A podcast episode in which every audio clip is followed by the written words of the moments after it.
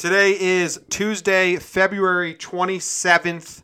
Spring training is in full gear. Talking Yanks is just about to enter full gear. We're going to talk about spring. We're going to talk about some other stuff, and we have a very special guest, Jack Curry. Let's talk Yanks. I have an interesting fellow coming on after the break. His name is Jimmy James John Boy, whatever. Well, this guy went from like 300 followers to like 2,300 followers. Should I do that again? I'm really. you can. I'm gonna do it one more time. I like your reaction at the end. I think that plays. Okay, we'll leave it. Should I do that again? No. It's good. All right, what's up, everybody? Today is Tuesday. Our usual episodes drop on Monday. We pushed this back because we have Jack Curry came on the show. Super nice guy. We talked to him for a little bit. We will get to that in a little bit. But first of all, Jake, how are you doing? Hi, Jimmy. I'm good. What a weekend. What a weekend. Uh, just to let you guys know, yesterday, my family and friends surprised me with a Talking Yanks launch party, which is super cool, super nice. Jake flew in from Denver. My family was there. A lot of friends were there. Uh, I was genuinely surprised. Very good time. There's two things that were bad. One, makes me very nervous that Talking Yanks better succeed now. Can't throw a launch party for a company and then it and then it dies. It's like whenever I go on a an interview for a job, I never tell anyone I'm going on the interview because then they all know that I didn't get the job. I kind of do that too. Yeah, it's a lot of lot of pressure now. Like you throw me a launch party for Talking Yanks, this this podcast, the shirts, the website better better do well. But I mean, I'm gonna grind, grind, grind. It was your your reaction was pretty good because it wasn't like surprise, surprise. It was you looked at me and you said, "What's happening?" Because you weren't sure. Because it was a couple weeks after your birthday and you just you weren't really sure why why people were surprising you on a Sunday afternoon.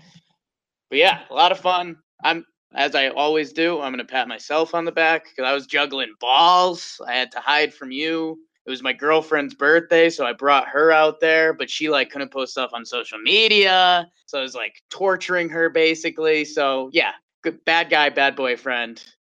Go talking Yanks. And then the second thing that was bad about yesterday is I got very sick and not drunk. I've been sick because I was too drunk before.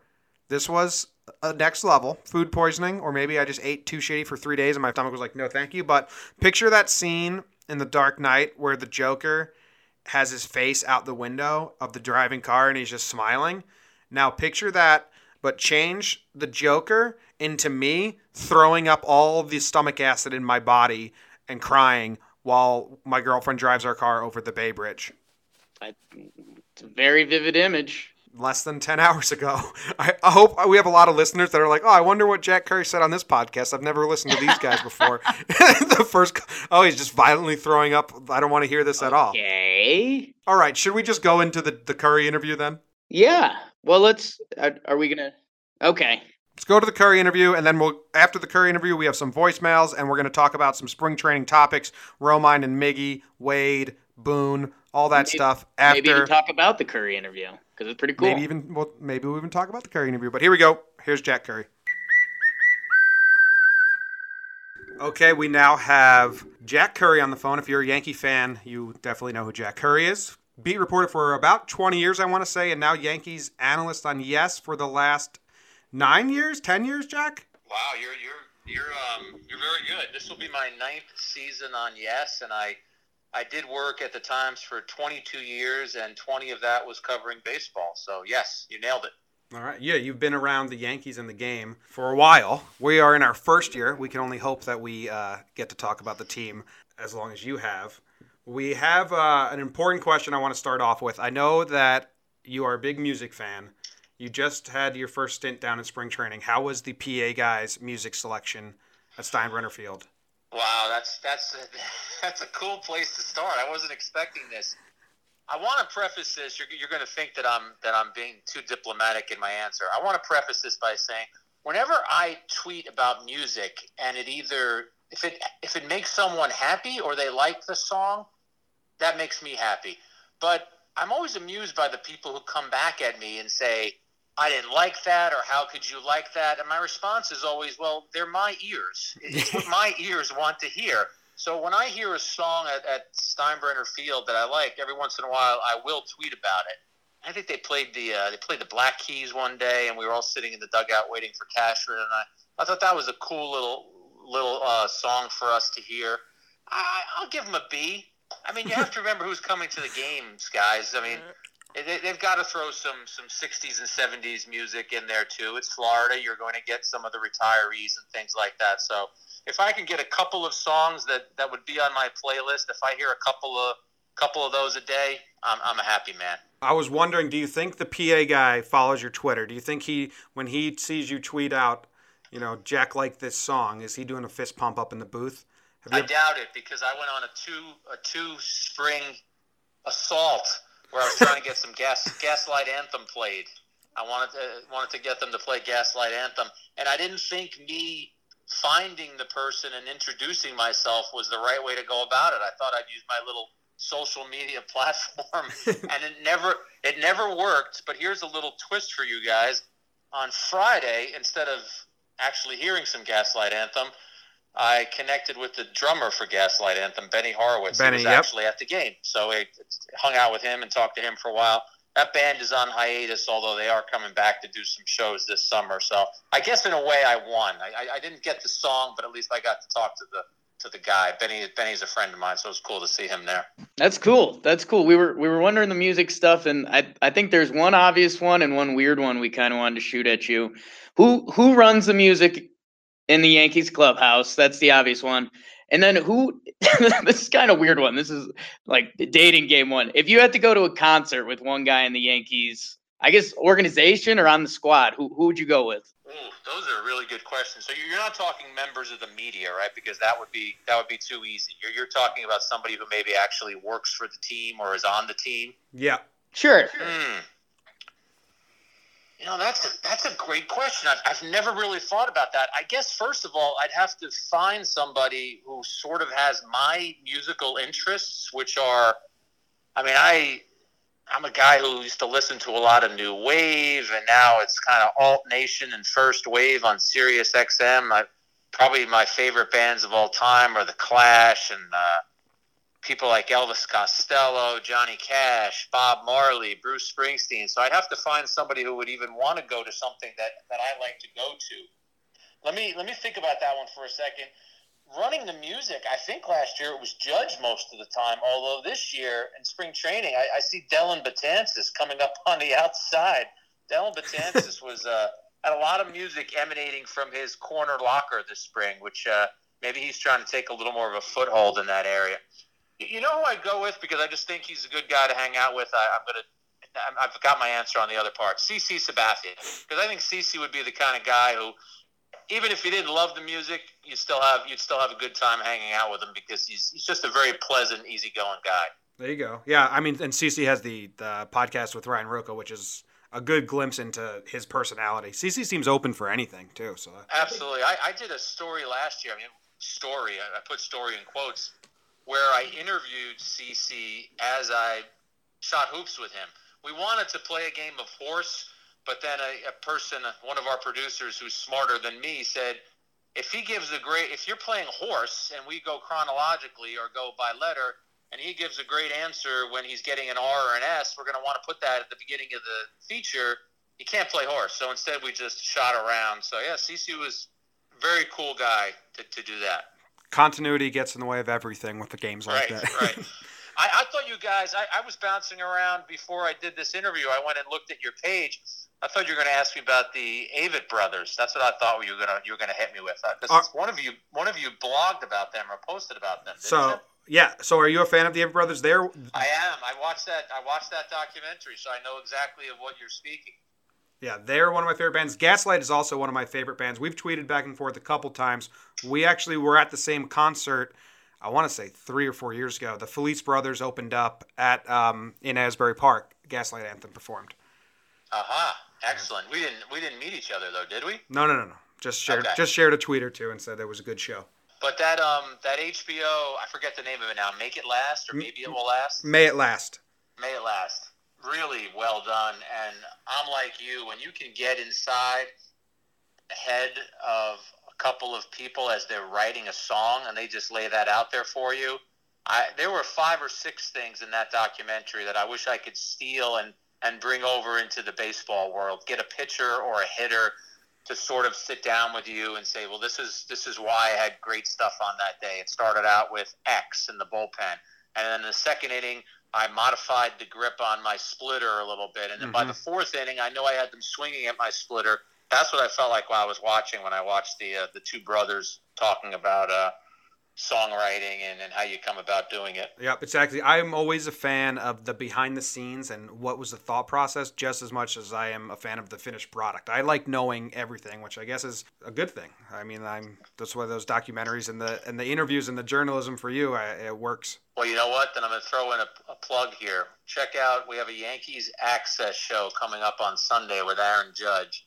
It'll be on after the Yankee game that day and I got to spend a day with him, and part of it was we went inside the batting cage and really asked him to sort of strip down his swing, talk about some of the modifications he had made. Some of this stuff I already knew, but to hear the hitter himself, unfiltered, just talk for six or seven straight minutes about hip rotation and the path of my bat and, and where I want my bat to be on a particular uh, pitch was really, really good stuff. So if people love Judge and love the idea of hearing him talk about hitting, check out that on Yes Sunday afternoon. It'll probably about, about about four o'clock after the game ends. Definitely. I mean, I'm sure I was going to watch it already, but I'll I will uh, tune in. All right. Awesome. So to go back to spring training, you've been to a lot of spring trainings, like we said. You've been almost 30 years with the team.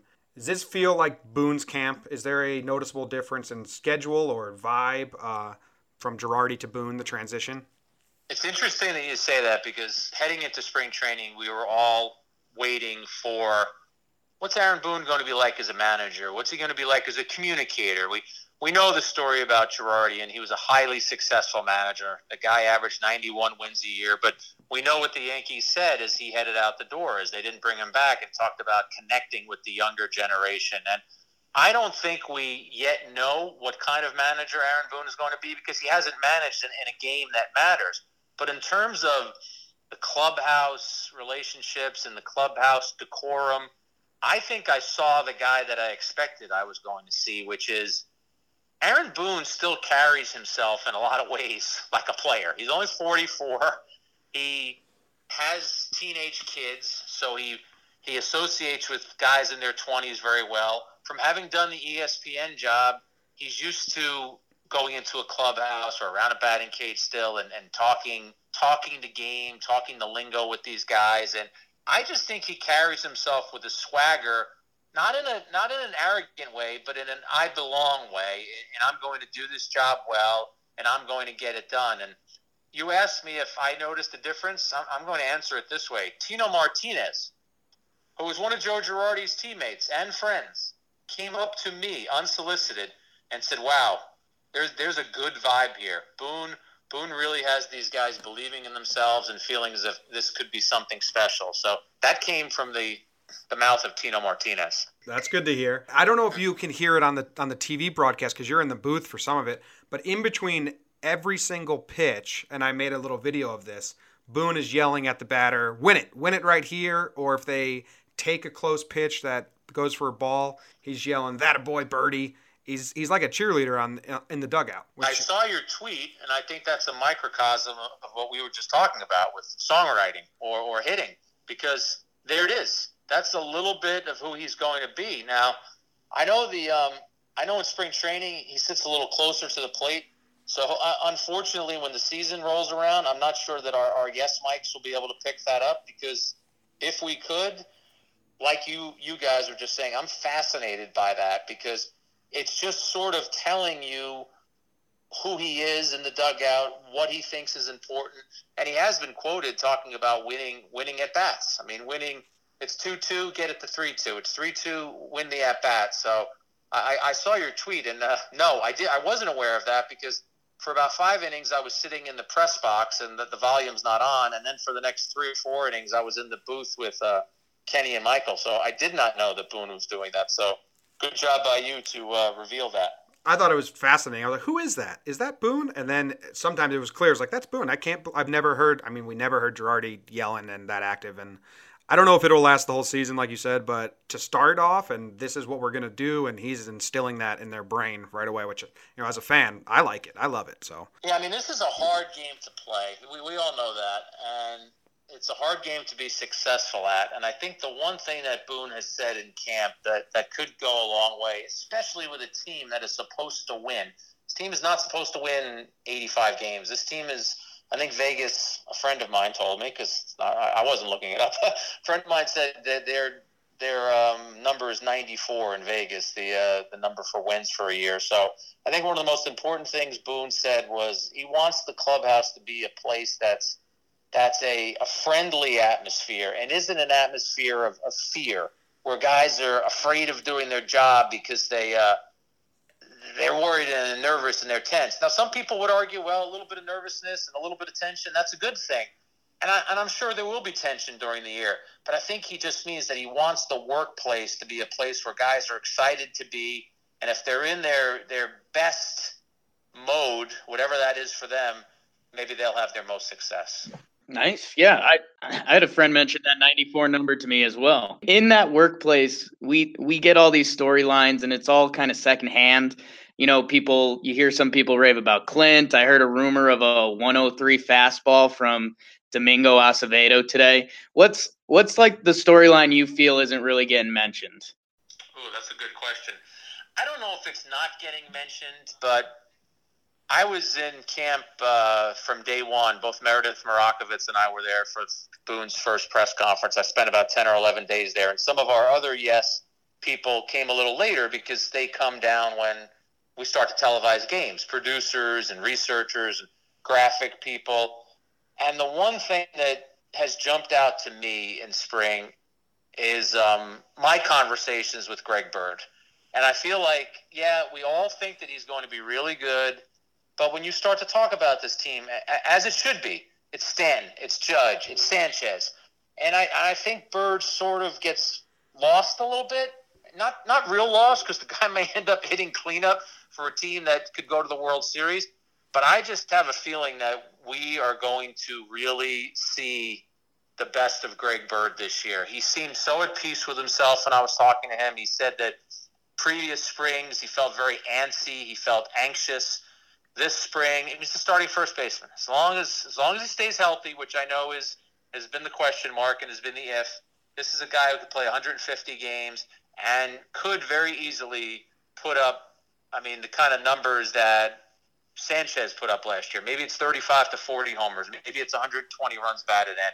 If you go back a few years ago, and I know you guys have followed the team closely, you talk about who was the best hitter in the organization on his way up they didn't say Judge or Sanchez. The guy they said was Greg Bird. So the injuries have derailed him, but I don't know if it's not getting enough attention, but for me, that that is one storyline that I think we're going to really see Bird erupt this year, and there will be times where where Bird is the guy in the lineup that people are talking about more than anybody else. Well, it makes me incredibly happy to hear you say that because last year I appointed myself as the uh, I self-appointed myself as the president of Greg Bird Fan Club so much, so much so that Greg has actually become somewhat of a friend of the program and of us. We went to the cage with him over winter. He invited us out, and we have uh, some stuff lined up in spring training. So he is a fan favorite of the Talking Yanks podcast. Yeah, that's I, I've always enjoyed talking with him, talking baseball with him, and when people ask me, sometimes people will say, "Who's your favorite Yankee?" And even though I've been doing this for 30 years, I have to remind people I'll tell you who my favorite Yankee is to interview. I, I don't sit there and root for these guys. I, I have to be objective. I have to talk about the game. Bird has risen up the charts on that list of people that I enjoy talking to because I don't I don't want to say I don't care. I mean that, that's going to come out sounding the wrong way. I don't really go up to guys and start asking them about their favorite movies or I want insight. I'd like to I want to learn. I, uh-huh. I want you to tell me something about baseball that maybe I don't know and and I feel like Bird is one of the guys who is is very willing to share some of his knowledge with you and some of the things he's done differently and and why he thinks this team will be successful. So uh, he needs to stay on the field, and I, and I think the Yankees will reap the benefits. I agree, and I'm hoping. So we talk about you talk about Bird, and he says he's coming in. Uh, he kind of is like a different guy this year. He's uh, he's got a nice tan actually. He's got a little confidence. but there's a lot of times spring training where you get an entrance that's bizarre, either uh, weight gain, weight loss, a whole new look. Where does Thairo Estrada coming into camp saying he has a bullet in his hip rank as the most bizarre welcoming to spring training? I'd have to go back and look through my years of covering the team, but I'm going to say off the top of my head, it's top three, and, and it might be number one. And I don't want to, I don't want to say that as, as if we're, we're we're belittling what happened to the poor kid. I mean, not only that, guys, but when we found out about it, it was at the beginning of an Aaron Boone press conference, which they've been they had been pretty straightforward to that point. Boone would come in and somebody would, oh, Judge showed up today, Aaron. What do you think about that? Oh, Stanton took batting practice. Uh, what do you think about that? How's CC's ankle? Well, on this day, Jason Zillo, the Yankees media relations uh, person, said Aaron has an announcement, and then that's the announcement, and you're yeah, you're absolutely floored. And I give Estrada, who I, I I'm going to be honest, I had never spoken to him. I give him a ton of credit that afternoon with the help of a translator. He spoke about what happened to him for about 15 or 20 minutes, and he he was very calm about it, very calm about what happened to him. But yeah, that's a bizarre thing to have happen Fortunately for him, the Yankees are saying they feel as if he'll be able to play the bulk of the minor league season this year. I mean, he obviously loses some time. He, he, he would have been in the mix this year. I think the Yankees like him a lot, but fortunately, it, it didn't end his career, which he said in the moments after it happened that did cross his mind. Yeah, I can't imagine. That's terrifying. And it is a crazy story. Just the way it was presented to you guys, I guess, and even Yankee fans was kind of made you like chuckle and kind of get a little nervous, I think. But I mean, it's terrible. But it was crazy. Uh, that that hit the Twitter world, and it was like, wait, what? What happened? Yeah, sometimes I'm listening to uh, Boone, and I don't know. I, I don't want to be a slave to Twitter because I'm taking notes, and I think in that moment, I yeah. So this is better, better tweet this fast. This is this is basically breaking news here that we're that we're all hearing. I wanted to ask you a question about that. We kind of scrapped it, but I'm going to ask it anyway you talk about Twitter, and like we said, you've been on the you were on the beat for 20 years. How much has Twitter changed the reporting game? And do you do you like the change it is the minute update instead of you know the in the newspaper uh, daily? It's it, I don't know how long the show is, so I don't know how long of an answer I could give you. I mean, clearly, clearly, Twitter has changed what we do dramatically. Every baseball story breaks on Twitter. I mean, that, that's where the information happens first. I was just talking to, I'm going to sound old here. I was just talking to a couple writers in spring training the other day, and I said, I think that, I think the job is tougher now because you have more masters to serve. You have blogs to write. You have video that you have to gather. Your bosses want you to tweet. But I said what, what made it tougher maybe back in 91 when I started covering it, and the guys on the beat that I was competing against initially were Michael Kay, Jon Heyman, Joel Sherman, uh, a, a, writer that doesn't get enough attention, who was a New Jersey legend, but Moss Klein, who was about the Star Ledger. If you broke a story, guys, the other guys on the beat had to sit with that and eat it for 24 hours because there was no internet. And the only way they had to come back was in their newspaper the next day.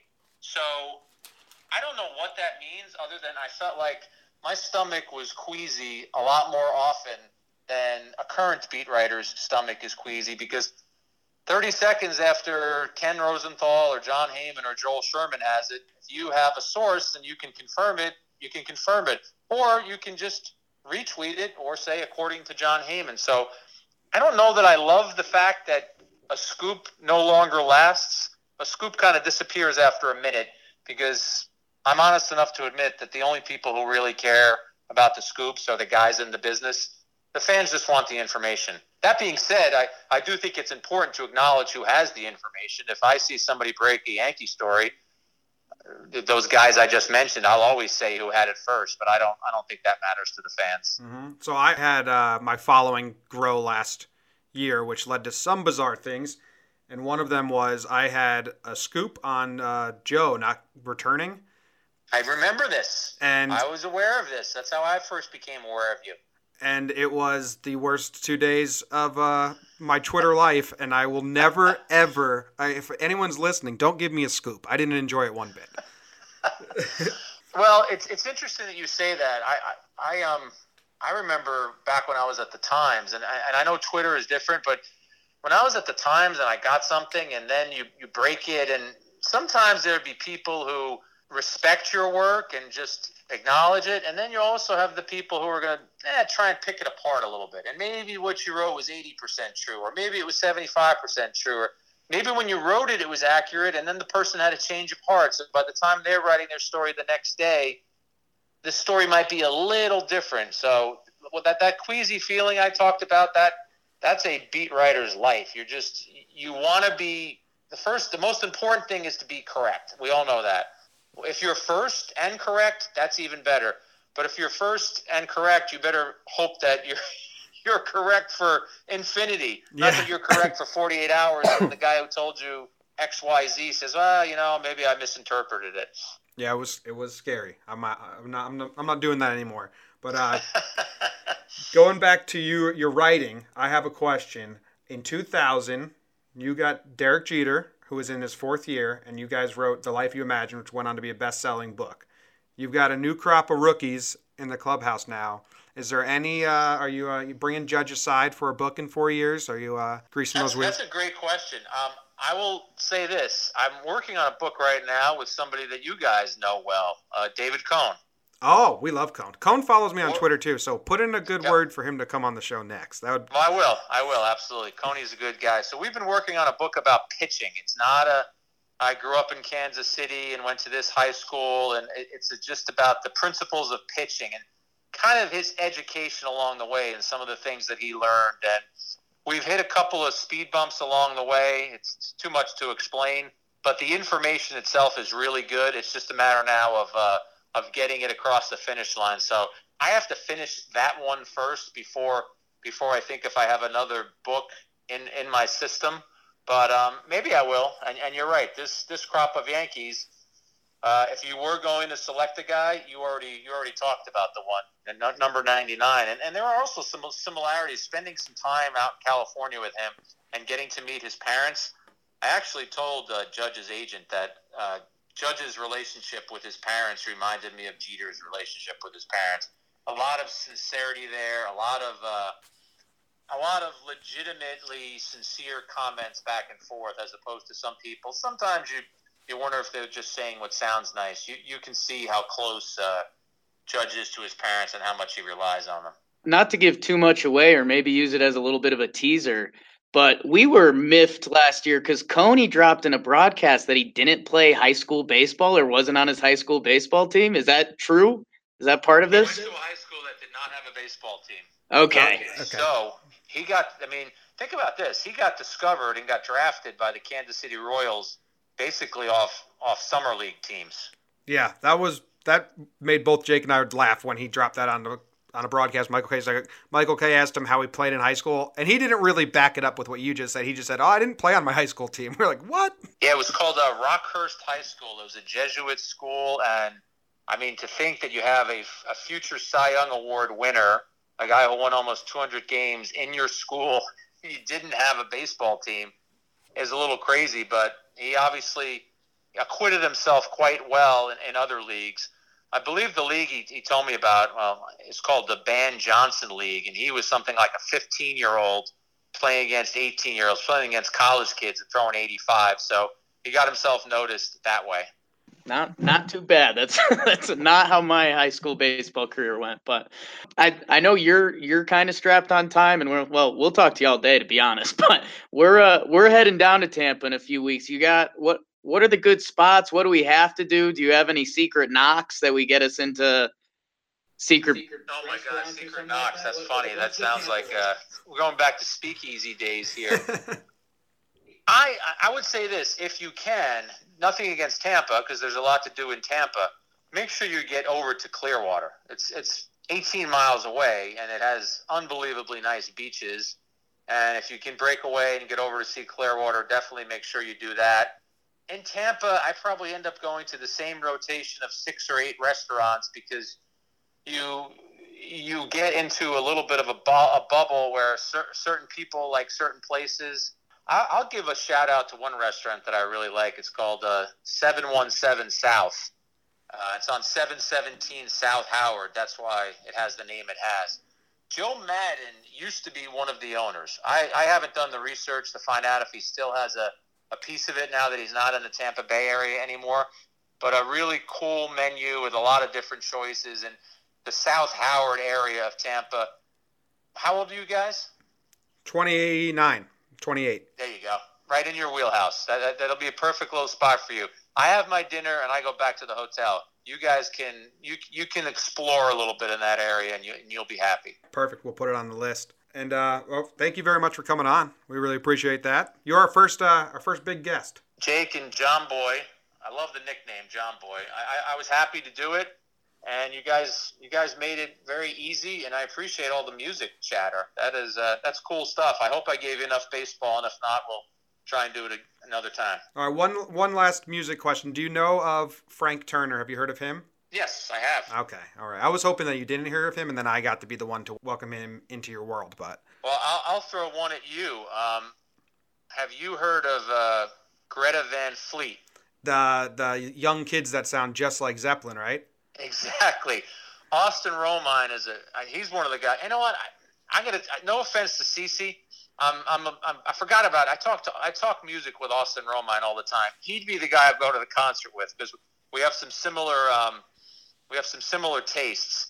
He he likes a lot of reggae. I like a lot of reggae. But he asked me the other day. He said, "You're not going to have heard of these guys, I bet." And then when he told me Greta Van Fleet, I said, "Of course I've heard of them." I said, "They're from Michigan. They're 15, 16, 17 years old. They sound like Zeppelin." I said, "It's eerie how much they sound like Zeppelin." It's eerie, yes. So Romine's the guy. Romine does Romine have good walk-up songs? Oh gosh, that's a good that's a good question. I, I don't even know what his walk-up songs are. Do you have what? do you have? I know we're going long. Is there a song you'd choose if you had to choose a walk-up song today? Oh, it'd be a easy choice for me. It would be uh, "London Calling" by the Clash. Okay, that's a classic. Yeah, just got enough power for the 15 seconds or so that you're going to hear it. You get a good vibe from that. One time at the, uh, we play a Yankee, Red Sox, or New York Boston media game. Mm-hmm. They play twice a year, one at Yankee Stadium and one at Fenway Park. And one year when they were pulling out all the stops, they, they gave us a little walk-up song, and they played "London Calling" the Clash for me. And I could have I could have just walked away right then. It didn't even matter if I got a chance to swing. If I had my own walk-up song, that's pretty cool.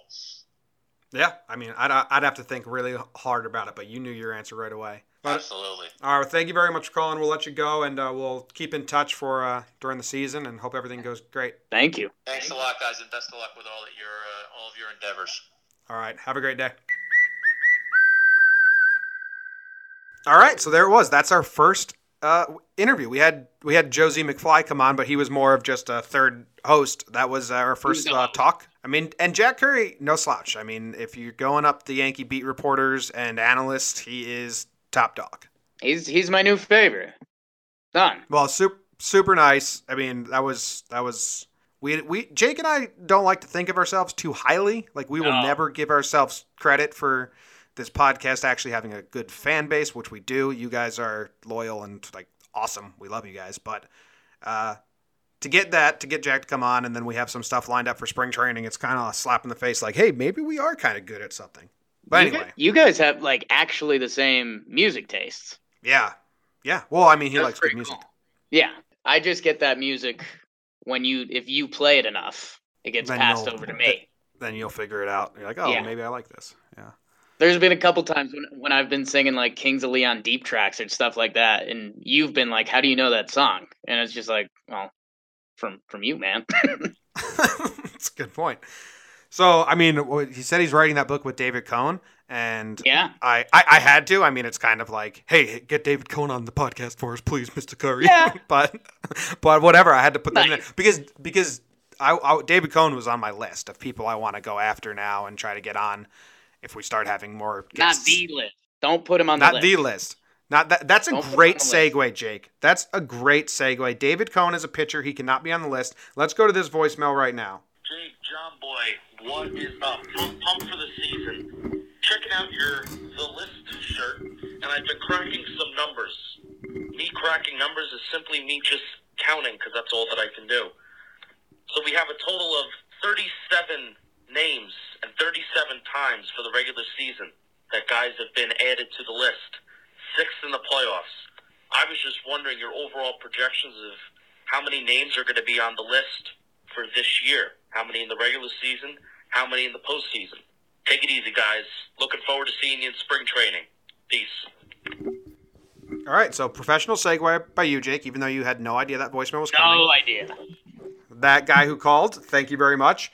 He was looking at we have a so last year, if you're very new, last year I started this thing where every time the Yankees knocked a pitcher out before the fifth inning ended, I put him on a list.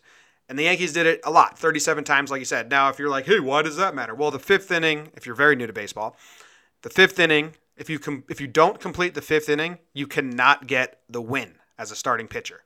So basically, if you knock a guy out before the fifth inning ends, you take away his chances of getting a win. Wins are meaningless in baseball this day and age, but it's still kind of a cool thing to do. You also make them use their bullpen, which hurts them for another game in that same series.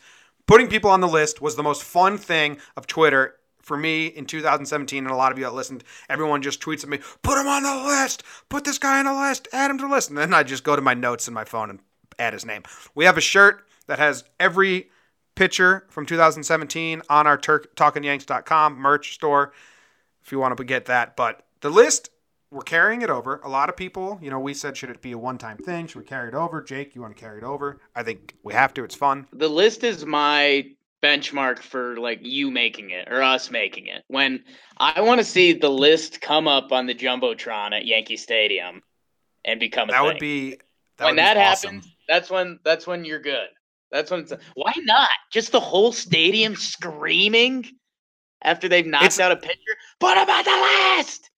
I don't think it's that crazy of a thought. Like that. Uh, that I think the- it's yes. I think it's awesome. Yeah, I think that's something that you would do in a stadium. Like, yeah, A add them to the list. Pit, pitch, pitchers that can't get a win against us no matter what because we knocked them out early. So, caller's question, I can't see his name right now. Sorry about that. He asked how many people were we expecting. So I looked this up, Jake, because I was like, okay, well, here's my very cocky answer. One every Sure. series, one pitcher every series. Then I counted how many series you have in, in, in I think it's like forty or fifty. It's in the forties. So we did 37 last year. So is this is it too small to say let's put 40 pitchers on the list? Is that too only three more? Is that too much of a jump? 40 pitchers. I mean, man, it's no, it's tough. We've been our Red Sox friends have been yelling at us since they signed JD Martinez about how good they are. The, Yankees are going to be better this year. They added Giancarlo Stanton. We just heard honestly my my question that I I wanted to sneak out to Jack Curry was that that felt like too professional was does Greg Bird look like the major league player we think he is. Like Jack Curry's been around baseball for a long time. And we talk about Greg Bird as having this 40 home run potential. And it seems like it and it looked like it, but I just kind of need to hear it from his voice. And he went there on his own. So like you look at our first base stats from last year, it's ridiculous. So put in semi healthy Greg Bird and Giancarlo Stanton, we're knocking pitchers out. Give me I'll I'll go around 50 right on the nose. 50. I'm counting right now. 32, 33, 34, 35, 36, 37, 38, 39, 40, 41, 42, 43, 44, 45, 46, 47, 48, 49, 50, 51. 51 series last year. So you're at one a series. Williams. Yeah. Well, that right, it doesn't work that way because it's almost every Orioles game. So Gausman just got hurt in a spring training game because he was backing up the throw home, and the on deck batter ran to get into position to wave to the runner to slide. And when he ran to get in position, there's no video because it's not on TV. He collided with Gausman, who just left because, uh, with like a cut on his head. It's probably nothing serious, but imagine if Gausman was out and the Orioles were just like, "Oh, great, now we have I don't know, just clone Ubaldo Jimenez and have two of him start every series. or- Orioles are going to be our slump buster team.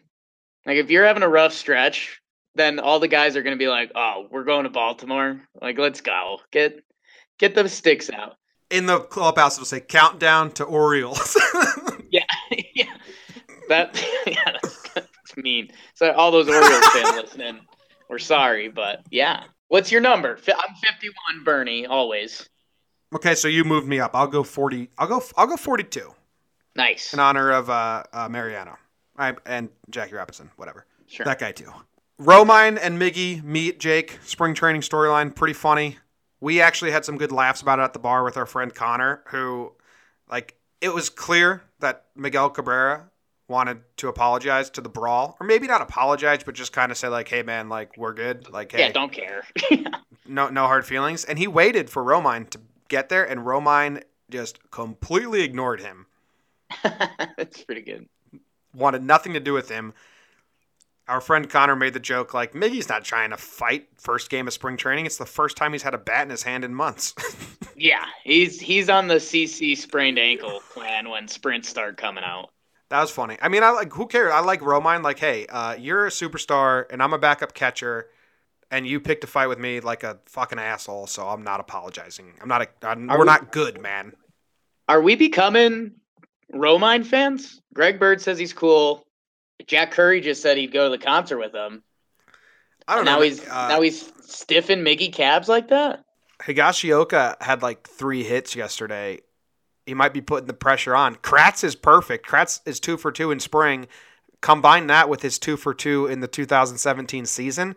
Erik, Erik Kratz, the Mennonite man, is perfect. Stuff. So Romine, a lot of pressure on him. What else? Wade had a good showing. Andujar. There's no real storylines right now. Espinoza had a uh, bases clearing double, which then he stretched to third base and got thrown out. And I kept making jokes that Boone and Cashman were like, "Fuck, Espinoza's got a basin clearing double. He's gonna force us to put us on this, put him on this team. We'd much rather put Wade or one of the young guys." And then he gets thrown out at third base, and they're like, "Well, can't make the last out at third. Espinoza, bottom of the list." Yeah, save save them some decision making for sure. Mm-hmm. Anything else? Uh, Sheffield looked good at one inning and then looked terrible the next inning. He, when he strikes people out, he goes for, he struts on the mound. I call it the Sheffield strut. He just takes a nice walk off the mound, which I don't, I don't hate. Do you see him playing in the Bronx this year? Sheffield. Yes.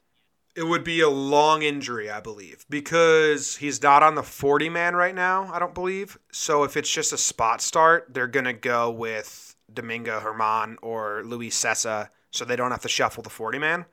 But once there's a long once there's an injury and it's like, okay, we need to call up a pitcher that's going to be up here for a couple starts, I think Chance Adams and Sheffield, whoever's performing better at the time, gets that call up. And there will be an injury. Caesar thumb. So you're saying yes? Yeah. Okay, cool.